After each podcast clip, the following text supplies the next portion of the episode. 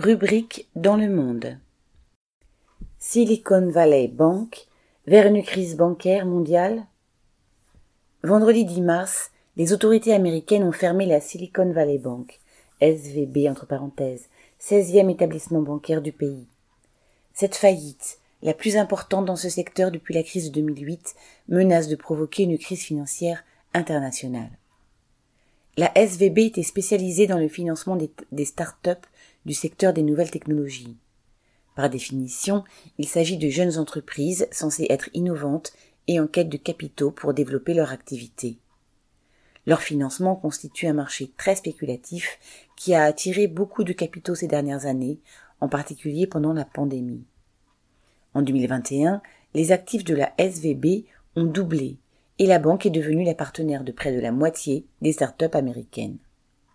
Se retrouvant à gérer d'importantes liquidités, la SVP a cherché à les sécuriser en achetant des bons du Trésor américain, censés assurer la meilleure garantie de stabilité. Mais la banque a été confrontée à deux évolutions qui lui ont été fatales. D'une part, les entreprises de haute technologie, moins prometteuses de profit, ont eu plus de difficultés à se financer. D'autre part, un changement de la politique monétaire de la Réserve fédérale américaine, Fed entre parenthèses, a encore aggravé ces difficultés. En un an, les taux d'intérêt auxquels elle prête de l'argent sont passés de 0% à plus de 4,5%. La SVB a donc eu des difficultés à financer les retraits massifs de ses clients à court de liquidité, vu la crise du secteur des hautes technologies. Obligée de vendre ses actifs dans des conditions défavorables, elle s'est retrouvée dans le rouge.